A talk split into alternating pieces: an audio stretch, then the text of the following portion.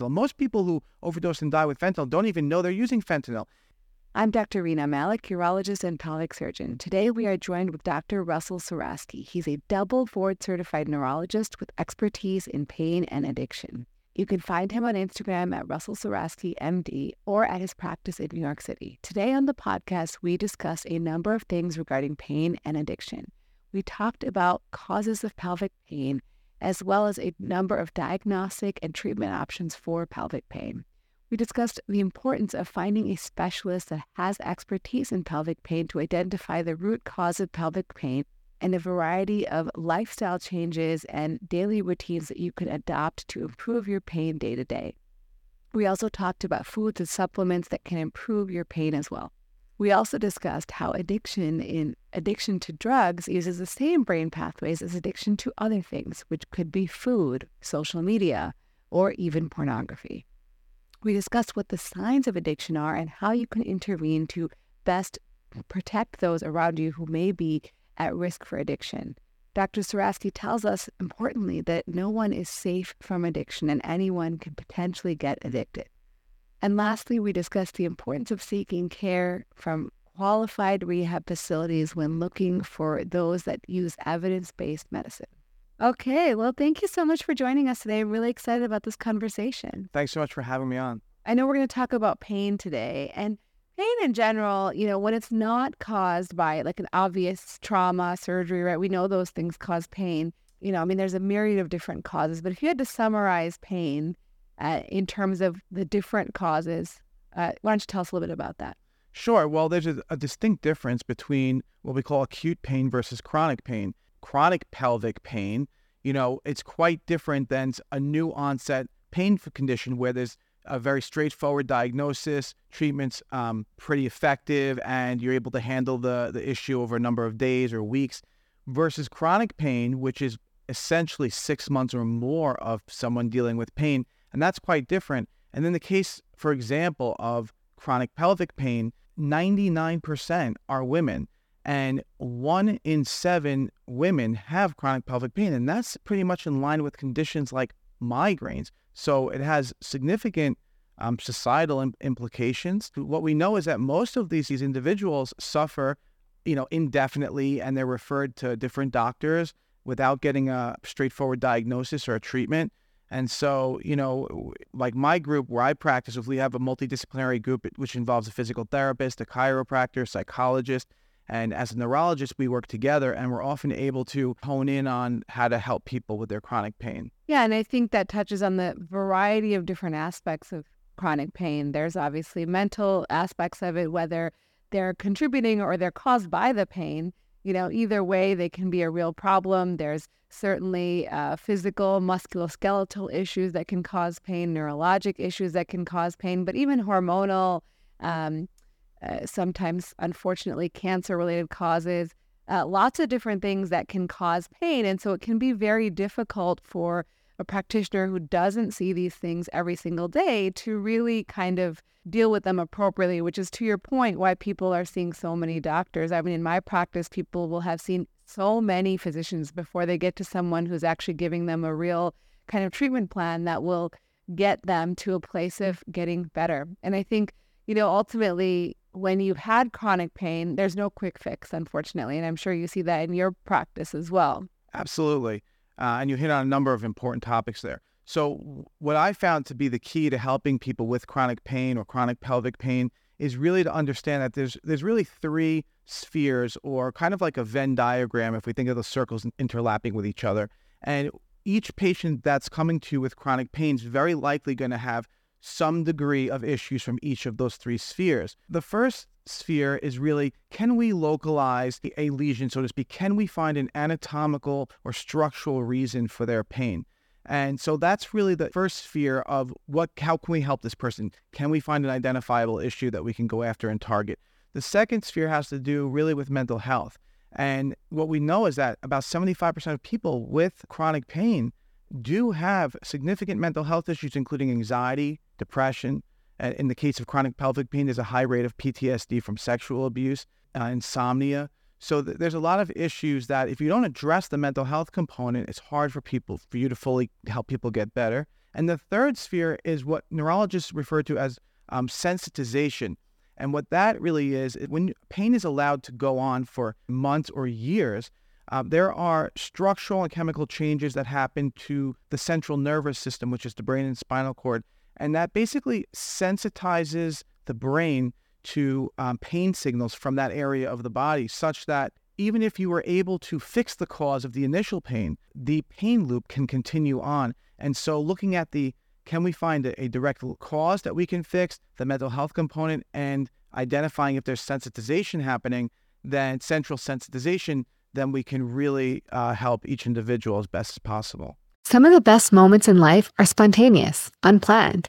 But for men dealing with moderate to severe erectile dysfunction or ED, preparing for intimacy can rob you and your partner of spontaneity, the joy of living in the moment. Now you can restore that spark in your relationship with the AMS 700 implant, a clinically proven permanent solution designed for your satisfaction and your partner's. It's the number one physician preferred implant. It's built to look and feel natural. Happy partners agree. 92% of patients and 96% of their partners report sexual activity with the implant excellent or satisfactory. It gives you the ability to respond to your partner's wishes in the moment, not minutes or hours later. The AMS 700, no pills, no injections, no waiting. For more information, visit edcure.org slash podcast. That's E-D-C-U-R-E dot O-R-G slash P-O-D-C-A-S-T. Sponsored by Boston Scientific. Guys, do you ever find yourself dragging through the day, low on energy, having trouble in the bedroom, or just not feeling like yourself? You might be experiencing something more common than you think testosterone deficiency or low T. Did you know that low testosterone affects about 40% of American men over 45? As men age, testosterone levels continue to decline. You might notice signs like impotence, changes in sexual desire, depression, reduced muscle mass, or even fatigue. But here's the thing it's not just about low T, it's about your overall well being. That's where Rethink Testosterone comes in, a great resource for all men to learn about how testosterone affects their bodies. Rethink Testosterone is your go to platform with tons of educational content and evidence based scientific studies that go over everything you want to know about testosterone. From how low testosterone affects you to the common myths about testosterone replacement therapy and options for treatments. So check out rethinktestosterone.com, your hub for all things testosterone and low T. Rethink Testosterone is on a mission to change the narrative and stigma around men's hormone health.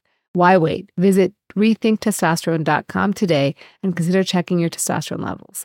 Always remember you're worth it. Rethink testosterone because understanding your health is the first step to owning it. Head to www.rethinktestosterone.com today and make taking care of your body a priority. Yeah, you know, we learned about central sensitization in training as well. And I think it's really important because what I describe it to patients is like, it's as if your body sees normal functions as painful, right? So your bladder filling, for example, or the breeze on your skin, someone touching your arm can be painful when it's normally not a painful sensation. And I think empowering people with that knowledge, even knowing that they have this issue, can be really powerful. No, that's absolutely right. So, um, like what we see is that people develop hyperalgesia, which is, you know, they feel increased pain from um, stimulus that shouldn't be painful, or something called allodynia, uh, and a, a, good correlate to this is even migraine sufferers, when the when they develop a migraine and it becomes central in its process, they can get allodynia where they can't even touch their skin on their face. And you know that doesn't stay, of course, but that's the kind of thing that we're talking about. But in chronic pain, it goes on sometimes indefinitely unless we're able to help them. So, what is happening on the brain level in somebody with chronic pain?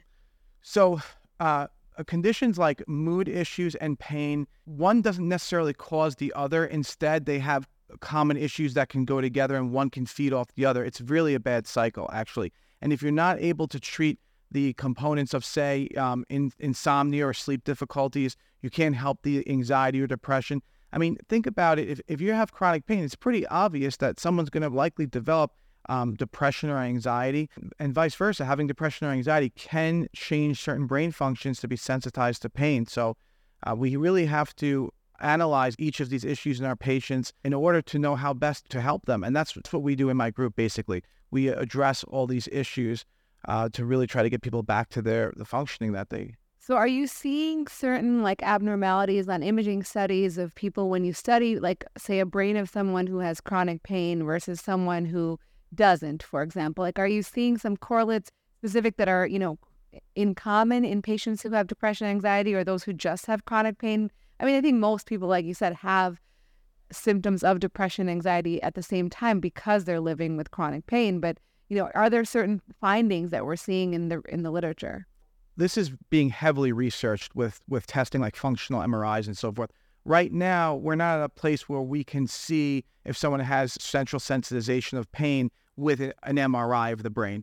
We're not there yet, but it's so really it's a clinical diagnosis. We take very detailed histories of our patients, um, detailed orthopedic and neurological exams. We do MRIs of the spine and say the pelvis in cases of chronic pelvic pain. We do EMG and nerve conduction studies, which is essentially um, we send signals down the nerves in the lower extremities and the pelvic regions, and we use a computer to help identify if there's um, compression or irritation of any of the nerves. Sometimes with chronic pain, especially chronic pelvic pain, it's not always so easy to localize the issue because of the overlapping anatomy and the variations in anatomy. So from person to person. So sometimes we have to sequentially do nerve blocks of different nerves, like iliohypogastric nerves, um, genitofemoral nerves, pudendal nerves, and we'll go down the line until we see up oh, that stopped the pain, and that helps sometimes with us localizing a lesion. Yeah, I mean, pelvic pain is really complex, and men obviously also have pelvic pain. It's not just in women. Very often, it's misdiagnosed as prostatitis, and um, well, you know, I guess you can describe it as a chronic prostatitis, non-bacterial, but it really is a complex pelvic pain syndrome.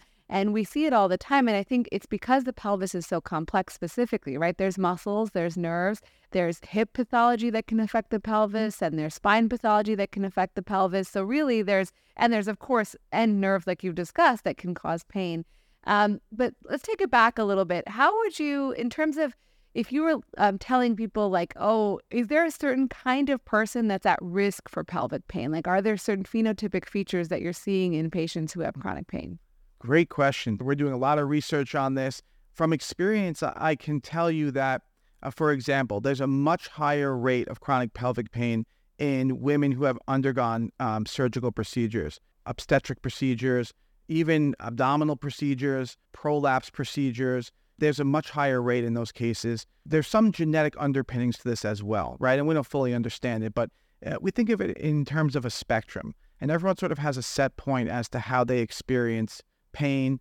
And so, there, you know, we know that certain people are more prone to developing chronic pain. We're not able to test genetics on that level yet. But um, yeah, certainly if someone has um, high levels of anxiety or what we call uh, neuroticism traits or depression, um, you're more likely to, to experience not just acute pain, but to have it go on to chronic pain.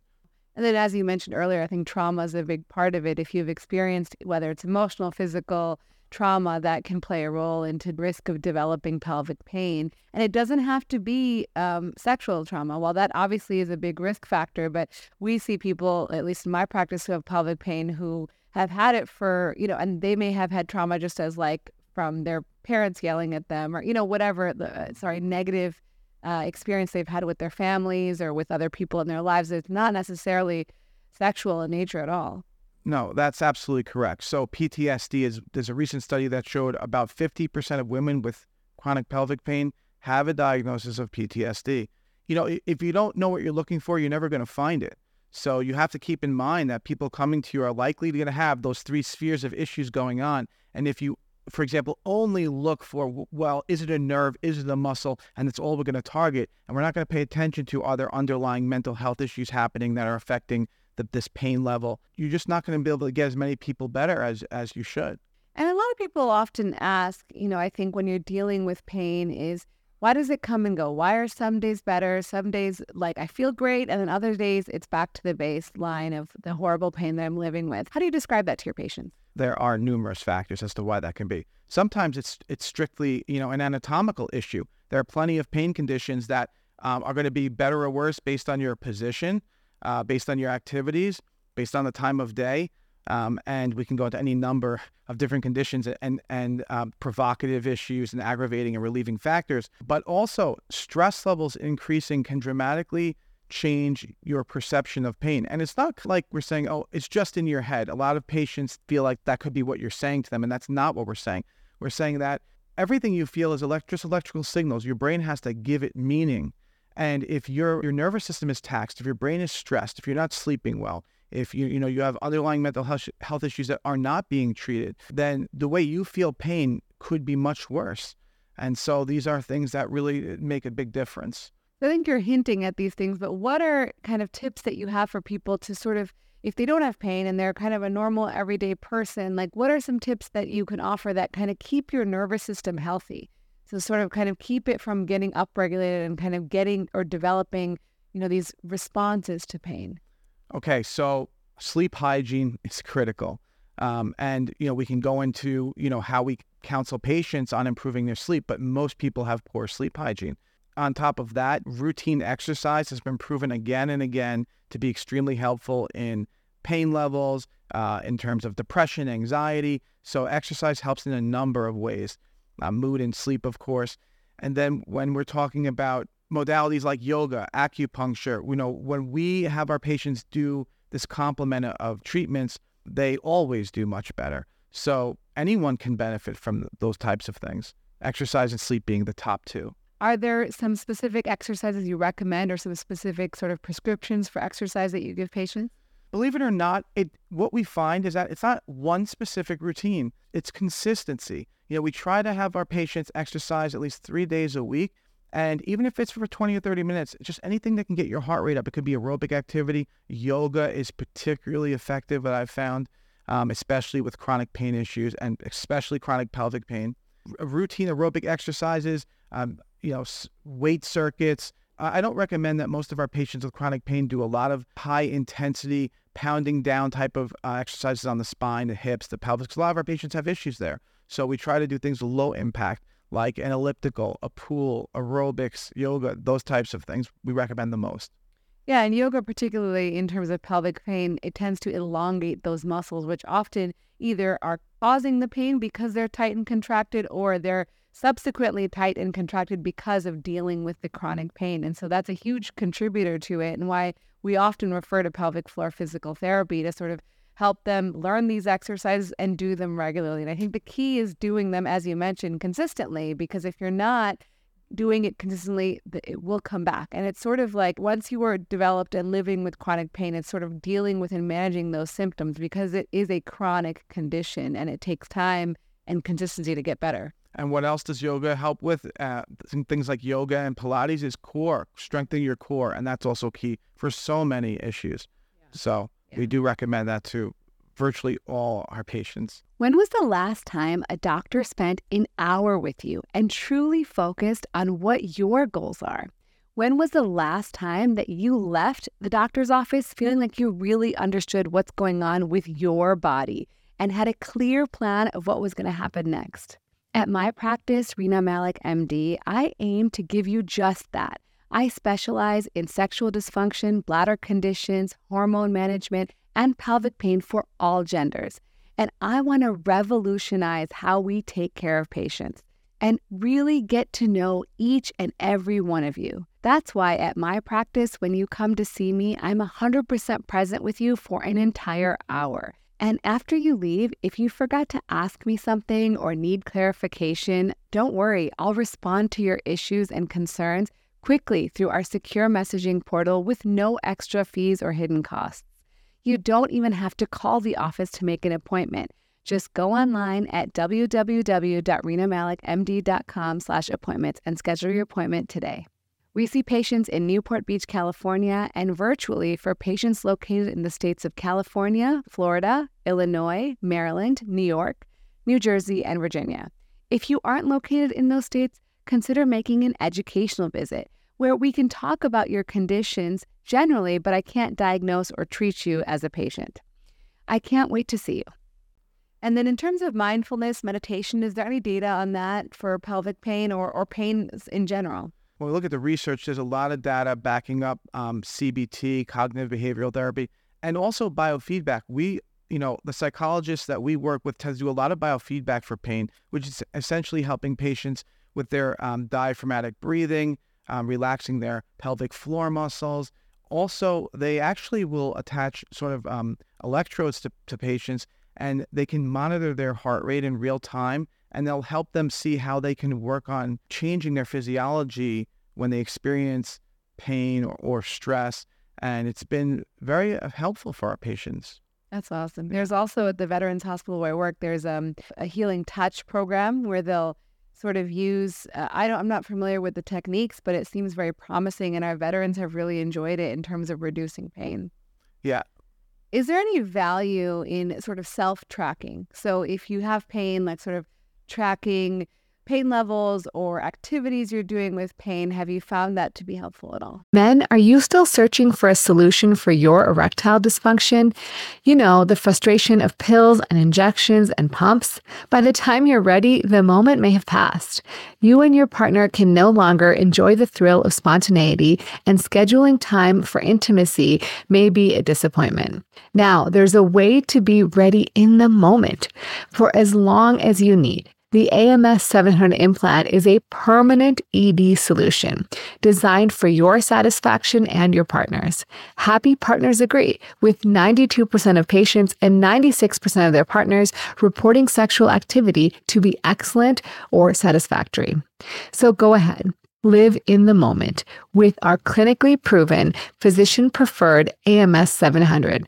Learn more at edcure.org slash podcast. That's E-D-C-U-R-E dot O-R-G slash P-O-D-C-A-S-T. Sponsored by Boston Scientific.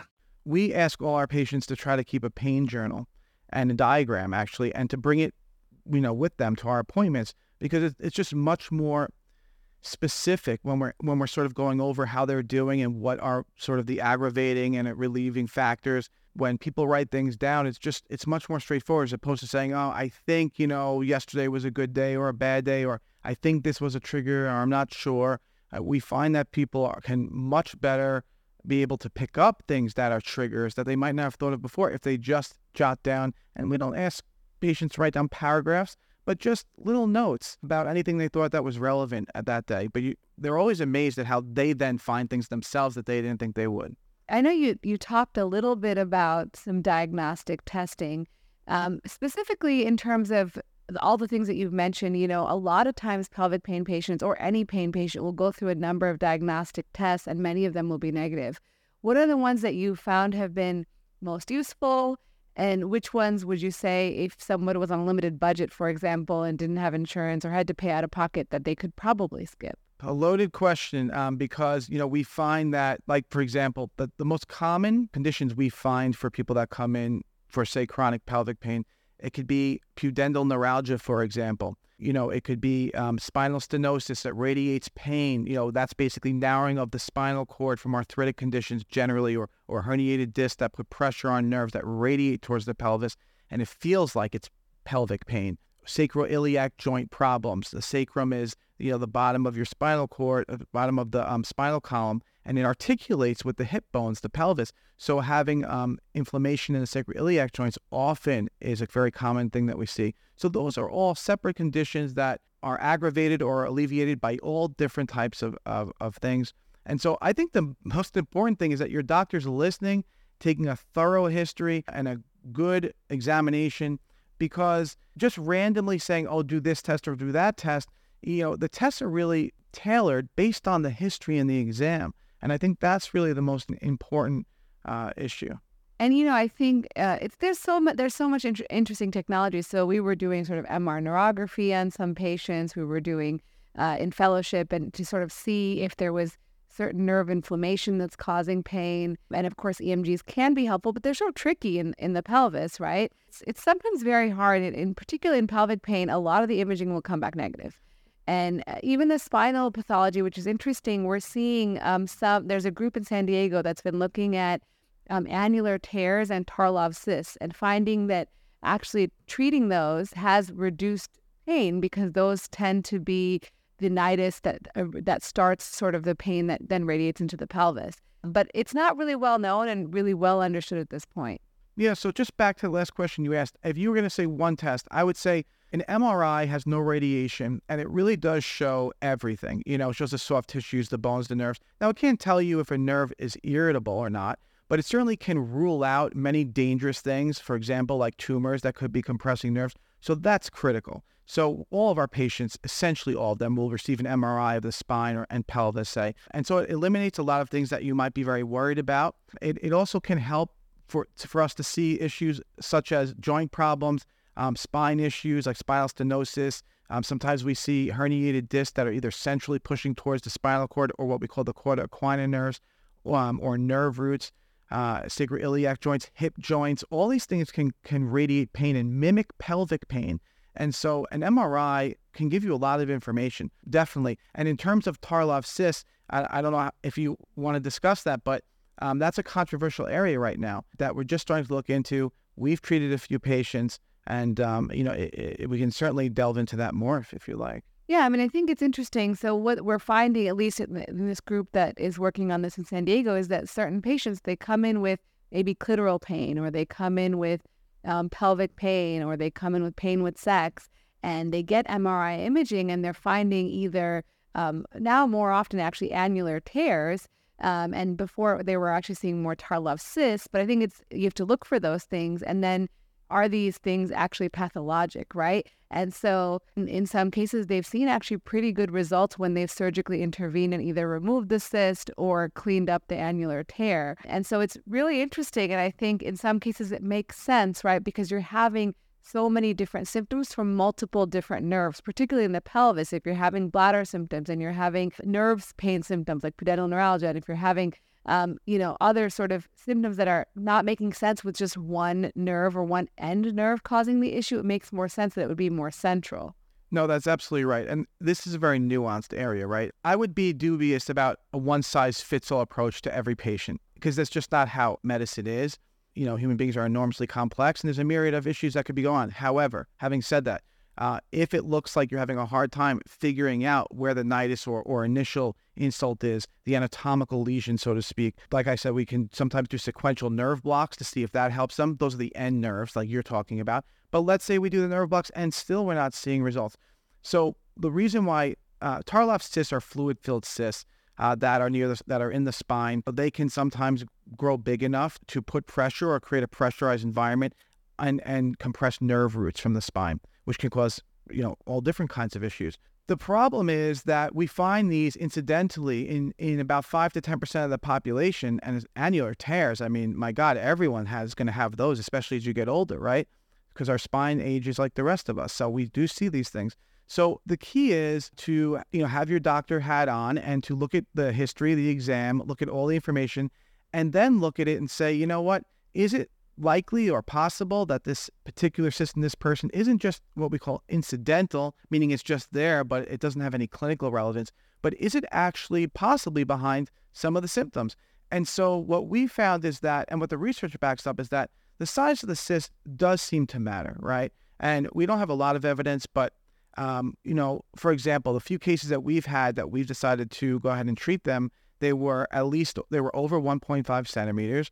Um, they were very much approximating the nerve roots, and the patients had significant pain in the pelvis, also the leg in many cases. We were successful in treating these. Now, in one case, that we had it aspirated, which is essentially, you know, a needle draining it, right? And that person had their symptoms resolved.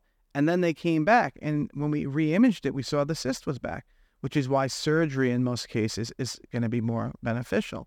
But so, you might be not be sure at all if the cyst is causing issues, and maybe you just want to do an aspiration because that doesn't involve surgery to see if the person responds. So there's different strategies and, and ways to go about it, but it's not so simple that everyone who's having chronic pelvic pain that it's due to a Tarlov cyst, for example. Yeah, absolutely. I mean, there's regions of pelvic pain, there's different causes, and that's sort of why I think it's important to go to a specialist who can handle your pelvic pain because there's just so much complexity there. And there are minimally invasive things that we can offer that can help uh, and improve your quality of life. And speaking of, uh, you did mention pudendal neuralgia. I find that to be a very challenging diagnosis. So I'd love to hear your take on how you manage those patients.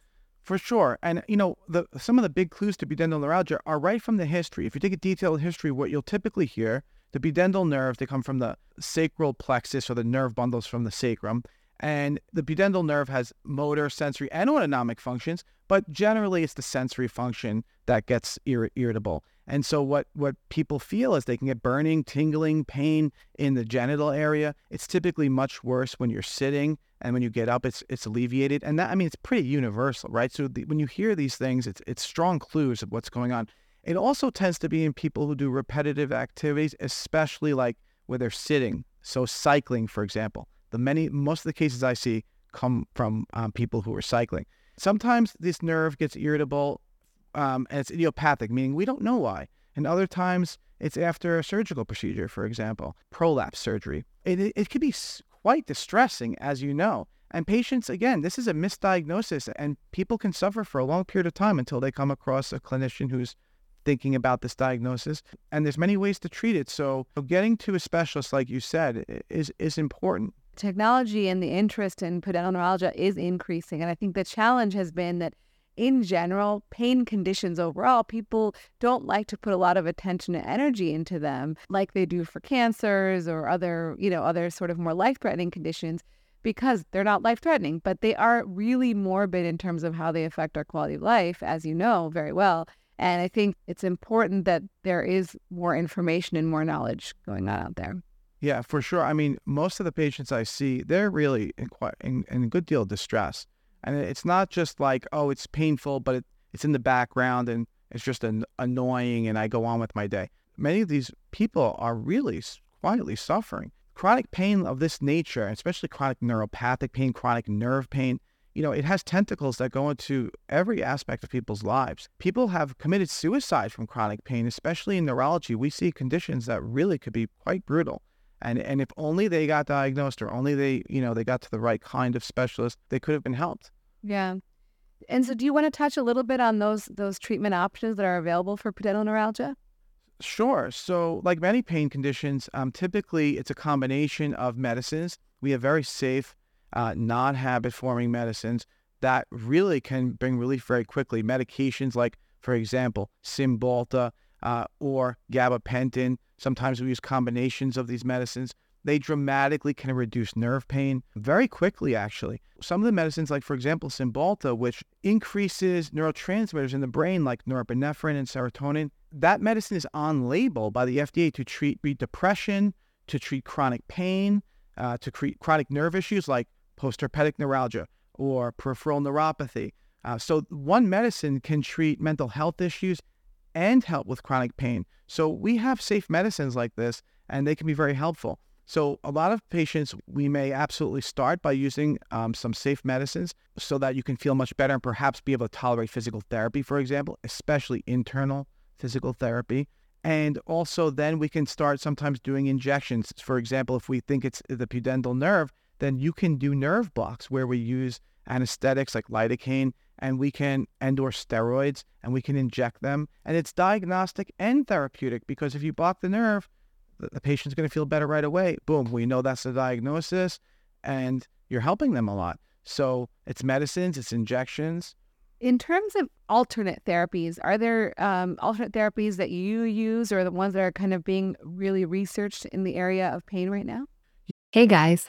Low testosterone or low T affects about 30% of adult men in America. Are you feeling the drag of fatigue, noticing a dip in muscle mass, or sensing a slump in your libido? You might have low T, a condition that can significantly impact a man's life. Get your testosterone level tested. Kyzatrex is an FDA approved pill that's changing the game in testosterone replacement therapy. Kyzatrex was shown to be effective in restoring testosterone levels in nearly 9 out of 10 clinical study participants. Each Kyzatrex oral capsule is uniquely formulated to be easily absorbed and bypass your liver to avoid liver damage. Patients also saw a decrease in sex hormone binding globulin and an increase in free testosterone. It's time to break free from injections, pellets, and gels. Choose Kyzatrex and take a step towards being the hero of your life.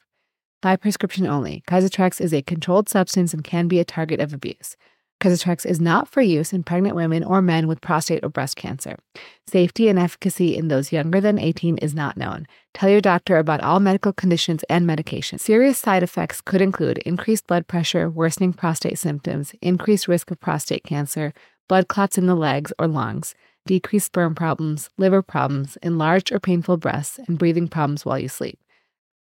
Common side effects include swelling of the ankles, feet, or body, increased red blood cell count, and increase in prostate specific antigen or PSA levels. PSA is a test used to detect prostate cancer. Report these symptoms to your doctor.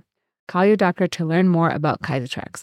For questions or more information, visit www.kyzatrex.com or call 1 833 949 5040. Yeah. So, for example, like we have a, a chiropractor on staff that uses very gentle adjustments to help with biomechanical issues. And many people with chronic pelvic pain do have biomechanical issues, so, such as some of the joints in their spine and hips or, and pelvis may not be um, functioning correctly or might be stuck or fixed, so to speak. So gentle adjustments help put motion back into these joints. Uh, we have a, an excellent chiropractor who uh, analyzes our patients and looks where they can help them. We don't. We refer to a physical therapy group outside of our practice that does internal physical therapy, and perhaps you know you can certainly speak to this. And what they do is they actually go internally, either through the vagina or the anus. And what they do is they can actually help relieve tight muscle bands or what we call trigger points. And all so these types of treatments, whether it be chiropractic adjustments or physical therapy, biofeedback, you know, these types of treatments are very helpful you know, they may not be the only cause or the main cause of the pain, but they certainly seem to come downstream. Somewhere along the way with the chronic pain, the trigger points and the pelvic floor muscles certainly come on. Biomechanical issues certainly can come on. So having our patients see the chiropractor and the physical therapist, specialized physical therapist, it's not general physical therapists who can do this kind of treatment, as you know. So yeah, specifically, it's it's those uh, two modalities that seem to be the most helpful. Yeah, and I would add that if you go to a physical therapist, you don't want to be doing Kegel exercises for pain. That will actually make it worse because you're actually tightening those muscles which are already tight. So you want people to do relaxation exercises or down training is what they call it. Um, and so these physical therapists, pelvic floor physical therapists, are actually specialized in first evaluating your pelvic floor to assess where the trigger points are, where the pelvic floor is tense, and then teaching you exercises that are specific to relax and elongate those muscles so then they can function appropriately. Because when they're tight, I kind of describe it like TMJ, right? Like when you have um, headaches at night or you clench your jaw at night and you wake up with headaches. A lot of times, I'm sure you see that in your practice. Um, and it's because of tense stress, right? And we carry it in our jaw. We also carry it in our pelvis. And so you don't necessarily feel it all the time. I mean, you if you have pain, you feel it all the time. But sometimes um, people don't even know they have a tight pelvic floor, or they may have some other problem, which I've talked about on this channel a lot, but like urinary frequency, constipation, um, back pain, pain with erection, pain with ejaculation, clitoral pain, all those sorts of things. And it's actually because of pelvic floor muscle problems. That's absolutely correct. We have treatments for severe refractory cases, for example, like spinal cord stimulation, and uh, we can certainly get into that. But um, look, we have an arsenal of tools. It doesn't matter how much pain you've been in, or or if you've seen you know doctors who weren't able to give you answers. There's still a lot of hope, no matter no matter what's going on. And there's emerging research and evidence that's guiding new treatment protocols. So it's really about trying to look, you know, especially online, and find a specialist. And that's a good you know good way to start. I can't tell you how many women I've treated that you know, uh, we're helping them with medicines, injections, and they go to the physical therapist. They have um, some of the pelvic floor treatments. That's what gets them so much better, uh, more than the medicines and injections. Sometimes it's it's it's amazing, but pain's complex. You know. Yeah. Tell me about uh, what about like CBD and marijuana? What we found is that while marijuana or cannabis, um, you know, medical marijuana, so to speak, can help certain forms of chronic pain, it's not going to work across the board in everybody. And especially with this condition in particular, I just haven't seen it be too successful. And the research also hasn't really proven that it's, it's too helpful. It's not to say that you couldn't have a trial of it to see, but we just haven't found a lot of success with it. Yeah, I think there's there's again not much research, but I do find that sometimes using marijuana suppository which is kind of local to the tissues, is more helpful than taking it orally. um, because it does act more directly on the muscles. But again, I don't think it's something that works for everybody, but it's certainly in the arsenal of options that you can try, I think. Uh, but I didn't know if there was anything, you know, new and innovative on that front. However, you know, and I'd like to for you to weigh in on this. Um, I know that uh, sometimes, look, you can use compounding pharmacies who can essentially make anything that, that you can either use to put into the vagina, for example, like diazepam, for example. I don't know if you utilize this in practice, um, but you know they can compound medicine. They can compound gabapentin. They can compound the muscle relaxing medicines like baclofen, for example. You know, use it topically over the area. Um, I don't. I, I'm curious to know what if you've had success with with these treatments. I don't use them as much, especially um, even with hormones. That's a, a very good question. So I use suppositories, but I tell patients that it's sort of like a band aid right? So you can use diazepam or baclofen suppositories. You can fight them compounded together. I tend to use baclofen as a start, and then if we need to, we can add the diazepam. But essentially, it's a band aid. It's going to make you feel comfortable for a short period of time, maybe. It might help you get through physical therapy, but it's not a cure, right? You're not going to be using suppository for the rest of your life. Like, that's not a feasible cure. It's something that you can use while we're figuring out the root cause of this, right? Hormones are actually really wonderful because the vaginal vestibule and the vagina and the vulva, they're all very hormone sensitive. And of course, as women go through menopause, they're going to see a, a precipitous drop in estrogen and that can cause pain. So there's this the vestibule is the area right outside the vagina, but before the labia, and that area is exquisitely hormone sensitive. So it, when we do our exam, we actually assess that area to see if there's tenderness, and if there is, then using either a compounded estrogen testosterone cream or using a DHEA suppository like prasterone, which is available FDA approved, can be very, very helpful in these patients. And then, of course, if they're having any vulvovaginal atrophy or thinning of the vaginal tissues using just estrogen, whether it's a cream or a suppository or a ring, can be very helpful in just improving the health of the tissues. You can imagine if your tissues are thin and friable, they're going to be painful. So, improving the health of the tissues with that uh, can go a long way, even improving urinary symptoms because there's estrogen receptors in the bladder and the urethra. So, I know, and that's what we see. Like you, like you mentioned, is a great point. Which is, it certainly helps on, onto itself, but we've seen it help a lot of women to be able to participate more in physical therapy, especially the internal type of physical therapy. So it clearly has a benefit. Yeah. What about things like ice or heat? Or even there's been some data on red light therapy. What are your thoughts on that? So certainly, look, ice. You know, uh, ice takes down inflammation. There's no question, right? It's been around forever. We've known that. Um, typically, you know, you can use ice for 20 minutes on, and, and then you can take it off for an hour. Heat's more for chronic types of pain, but yeah, and those can be very helpful. We use electrical stimulation as well in the office, and that could be, we use it for all kinds of pain, whether it be back pain or joint pain, but certainly can help pain, no question. You know, it tends to be temporary, but still in all, it, it can be helpful, and you can actually prescribe the stimulators or electrodes at home where patients can put them on at home, and they're called TENS units. And also, I've, you know, again, you could speak more to this, but I've seen where you can actually, women can have, when you go to physical therapy and they work on your pelvic floor muscles, they can, especially when they're working on trigger points, for example, they can actually prescribe these tools for women to use at home, uh, wands or dilators. And I've had patients who tell me that that's helpful.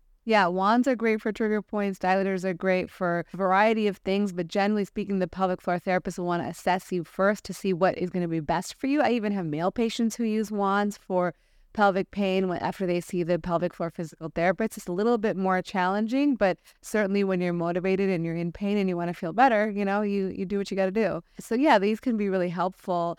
There is a little bit of data on red light that I saw in terms of improving vaginal tissue health, but it's very small, like 40 patients. So really not prime time yet. But I mm-hmm. think, you know, the way red light works essentially increases like mitochondrial output and creates angiogenesis and so or n- new blood vessel formation. So I mean I think it's promising, but whether it gets to the right depth of penetration, we don't really know. One treatment that we didn't mention but that there is some evidence for you know, I use a lot of Botox treatments in neurology for all kinds of things from spasticity after strokes to migraines to we have plethora of conditions that it's very helpful for. In terms of resistant, like myofascial pain syndrome or re- eh, resistant trigger points in the pelvic floor muscles, there's evidence or research that Botox injections into those points can be very helpful or help longer, say, than traditional trigger point injections that just have sort of lidocaine or bupivacaine.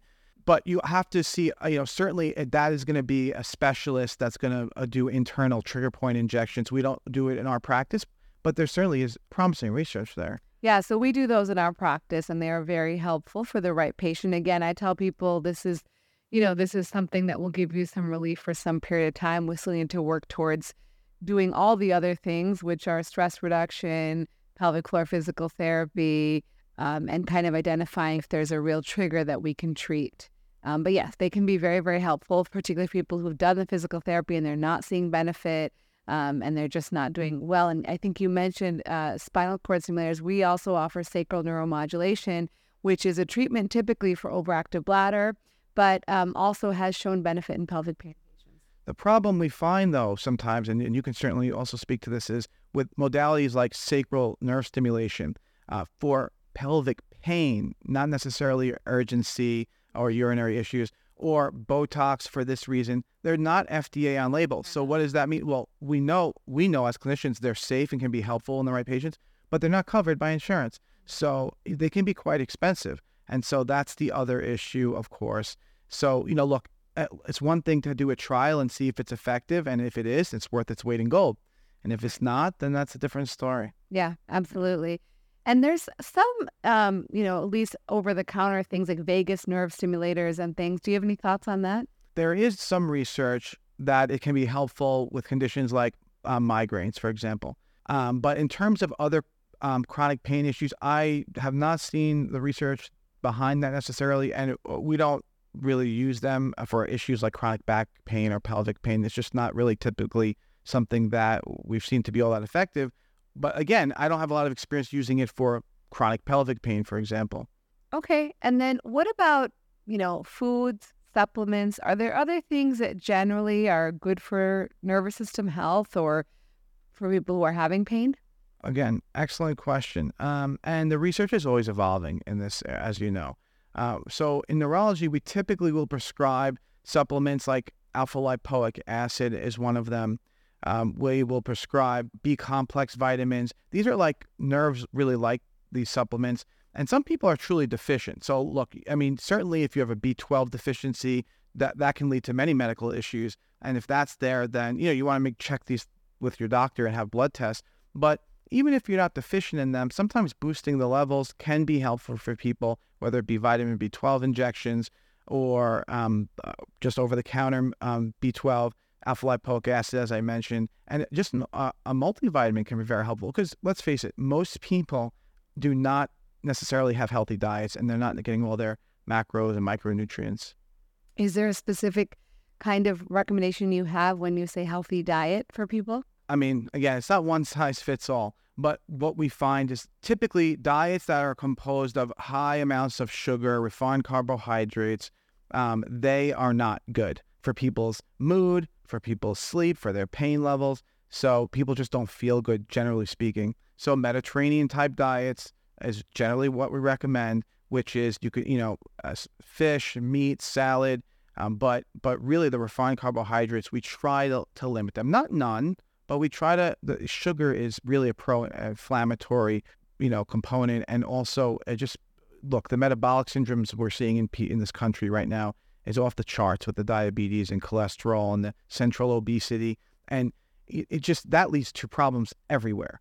Um, uh, not to mention the fact that um, diabetes unto itself can be the cause of nerve issues causing pelvic chronic pelvic pain you know, diabetes can cause nerve problems all over the body. Everyone knows about neuropathy in the feet, but that's not the only area that can cause problems. So, yeah, diabetes is the gift that keeps on giving. I mean, we see patients in our practice who can't empty their bladders because of diabetes.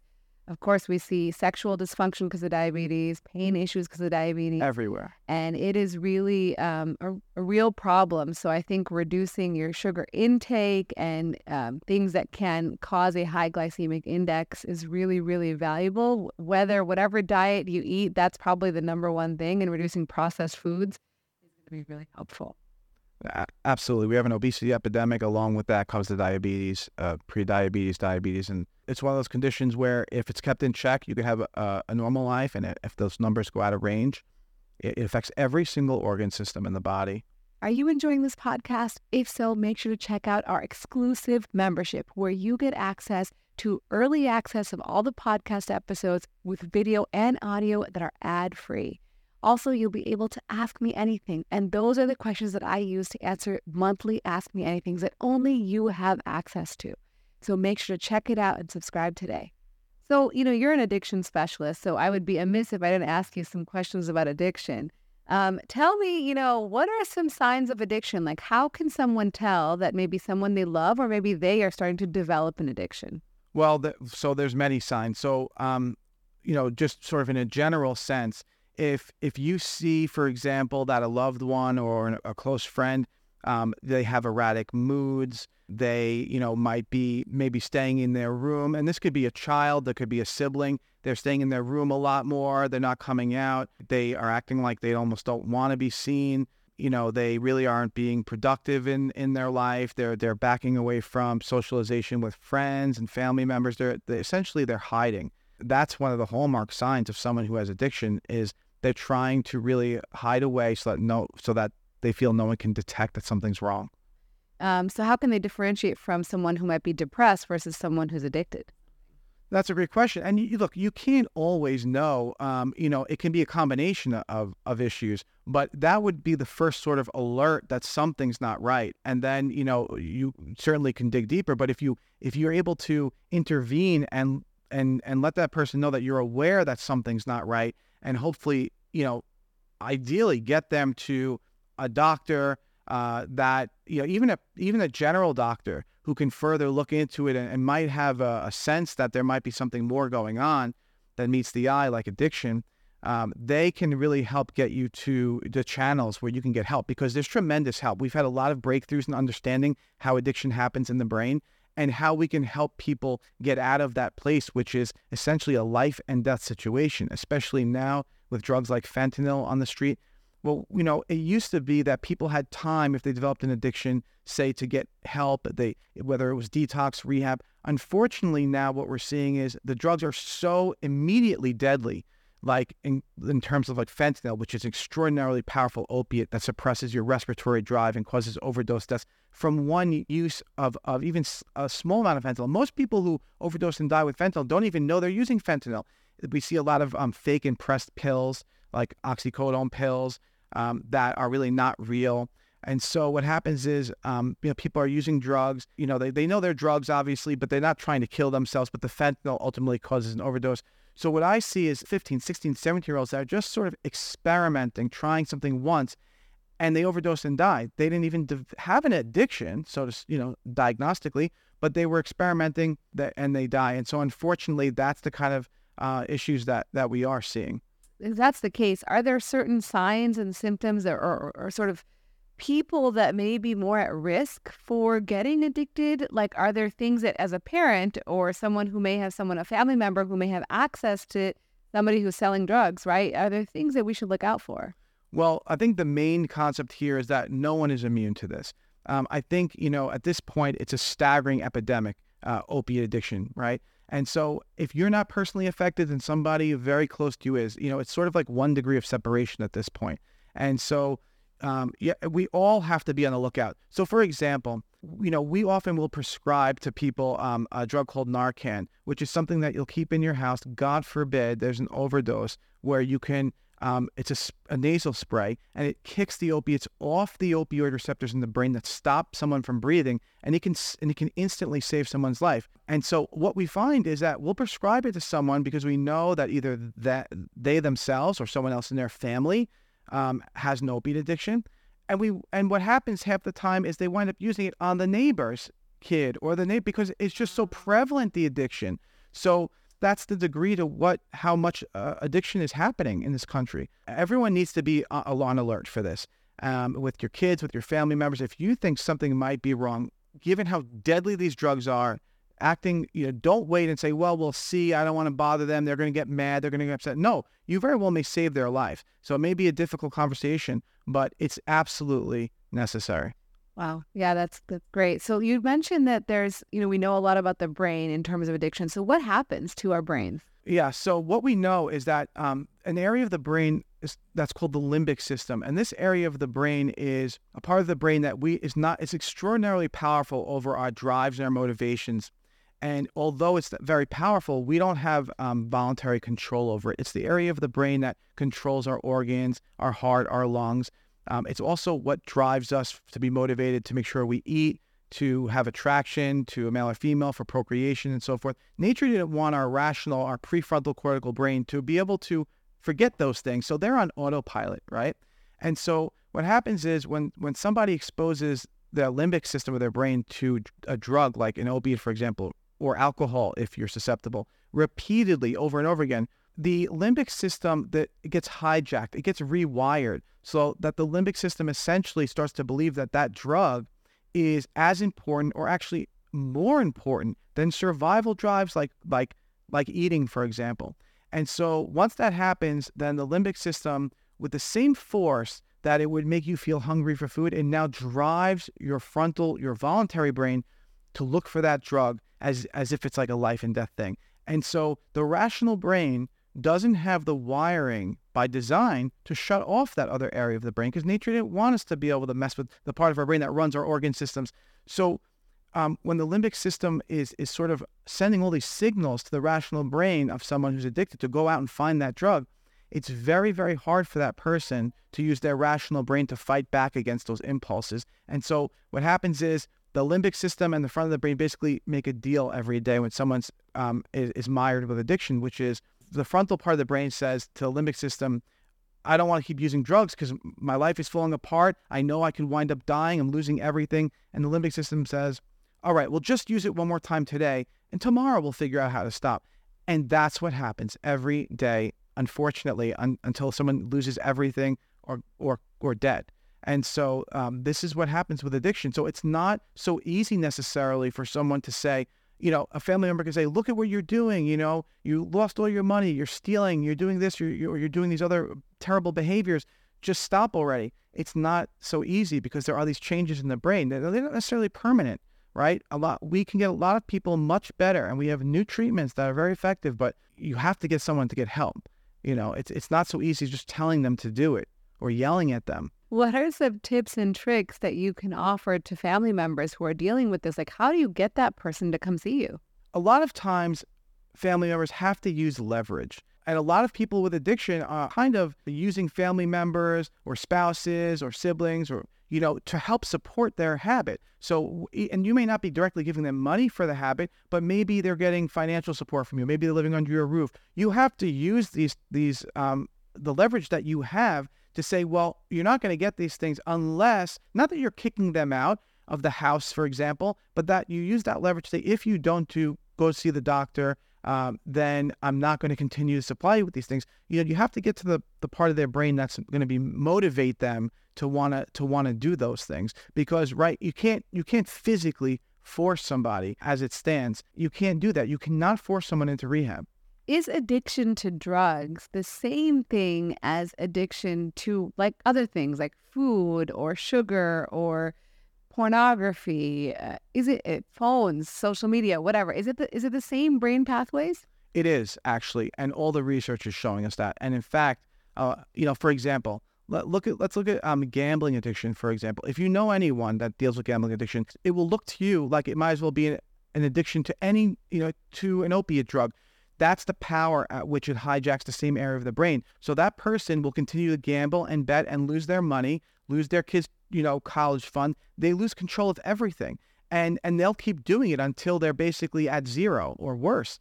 And so we know that that uh, uh, behavioral addictions like gambling addiction hijack the same reward center, the same limbic system in the brain, and then that person loses the control to, to sort of stop the incessant cravings to keep to doing that behavior. And I'll, I'll tell you something very fascinating, which is we use a medicine to help people with addiction uh, called Vivitrol. This is a once monthly injection that blocks the receptors in the brain. So it, it, stops cravings, but it also blocks receptors. So if someone were to, and it works for a month. So if someone were to use opiates, for example, it would bounce off the brain and they wouldn't get high. They, you know, they wouldn't feel anything essentially. Um, and it also works to help with alcohol addiction. But interestingly enough, we're seeing that people that have gambling addiction, if you give them treatment with Vivitrol, they also don't care much about gambling. So we're learning so much about the the the changes in that limbic system that propel people to continue to have addiction. That's so interesting because I think that there's so much of these small, like I guess not as big addictions, but certainly they are eh, problematic, and maybe they're not exactly full blown addictions, but you know, we're seeing a lot of social media use disorders, what we're saying, right? We see people who are having problems with pornography and we're seeing people who have obviously addiction to sugar, right? And so I wonder if, you know, of course, these medications are not appropriate for those patients. They haven't been studied in those patients, but I wonder if they would help. So, most likely, if someone is engaging in a behavior, the key is they lose control. They continue to do a behavior that's ultimately hurting them. And it's very apparent that they're losing things, but yet they keep using. And if that's not a sign to you that the wiring of their brain isn't correct, um, then you know you're not paying attention. So if, when you see people who are, for example, are addicted to again, let's go back to opiate drugs, they stop eating, they become emaciated. Why? Because their drive for to even eat is is they don't care about that anymore because the drug is the driving force for all their behavior. And so it's just so telling that something's clearly wrong in the brain. You know, for so long it was thought to be a psych, just a psychological problem, or it's a moral problem. You know, all these types of things that these stigmas, and we know that it's not. You know, certainly we can get people better and get them away from drugs and help them through the detox process, and then help them with tools to stay sober. Um, but there always will be susceptible. Their brain is susceptible, and again, it's a spectrum there there's definitely genetic underpinnings to addiction. We know for uh, beyond a shadow of a doubt. And so, and we know some of the genes actually.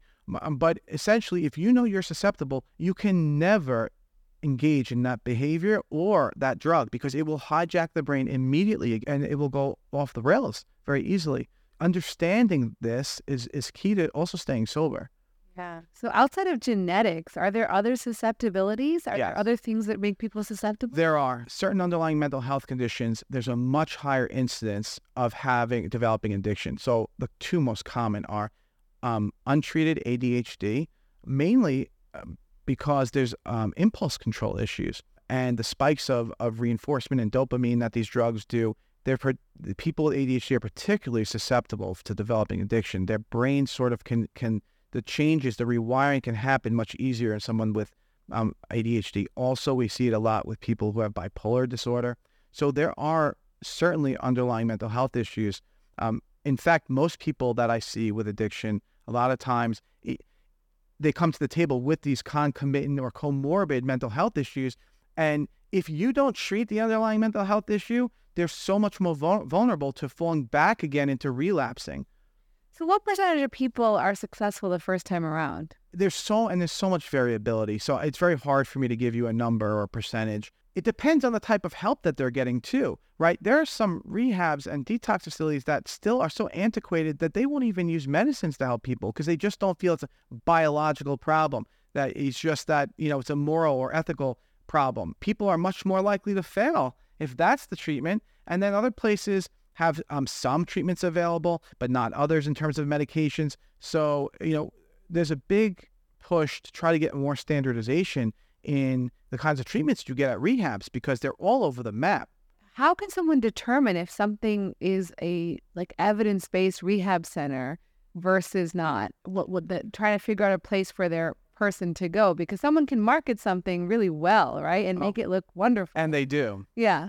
They do. And so it is very hard. It is the Wild West right now. It's in evolution, right? That will ultimately be changing. It's in the process.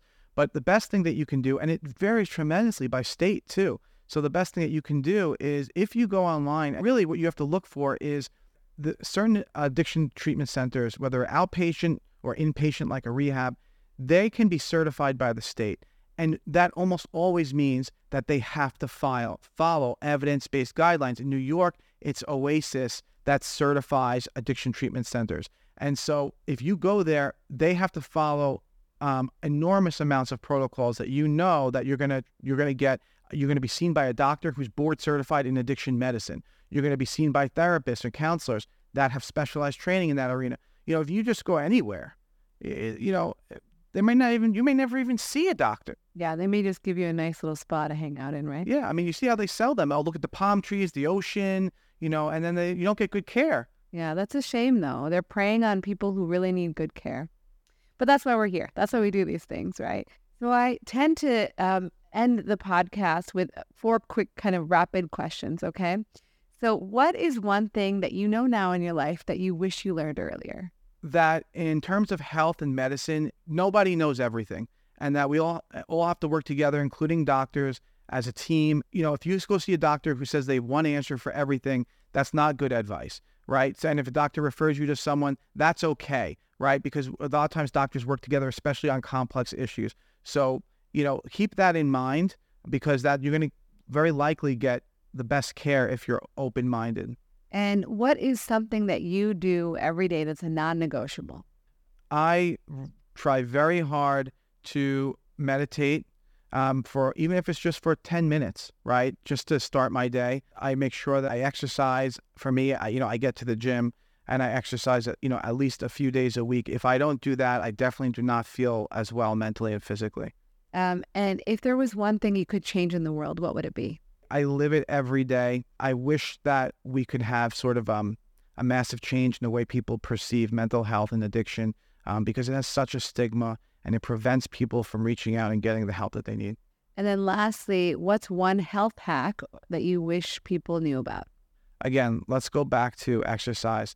Um, all the research shows that, for example, when we study antidepressants, for example, up against exercise, exercise always does the same or better um, than some of these medicines. Uh, it helps with pain. It helps with mental health. It helps with longevity. It's the number one thing that's shown to increase quality of life, years to your life. What we see is that it helps with sleep. It helps with so many things. It helps with um, insulin uh, regulation. It, the, the, the sky's the, the, the limit on, how much exercise helps people. Great. Well, Russell, thank you so much for joining us. Can you let everyone know where they can find you? So I practice for Northwell Hospital Systems in New York. That's in Great Neck. And um, you can certainly go online and you can search my name and you'll see, you know, how to contact me. Uh, and again, we have a multidisciplinary team, so it's not just myself, um, but that was the easiest way. Great. Wonderful. Uh, thanks so much for being here. Thank you for having me. Thank you guys for listening to today's podcast episode. I hope you really enjoyed it. If you're enjoying this podcast, please be sure to leave a rating or review on Apple Podcasts or Spotify or subscribe to our channel on YouTube. These are easy, free ways that you can support our content so we continue to offer it to you completely free. And if you want to keep learning more, make sure to follow me on my social medias at Rena Malik MD. You can find me on Facebook, Instagram, Twitter, TikTok, Threads, basically anywhere you consume your social media content. Can't wait to see you there. And always remember to take care of yourself because you're worth it.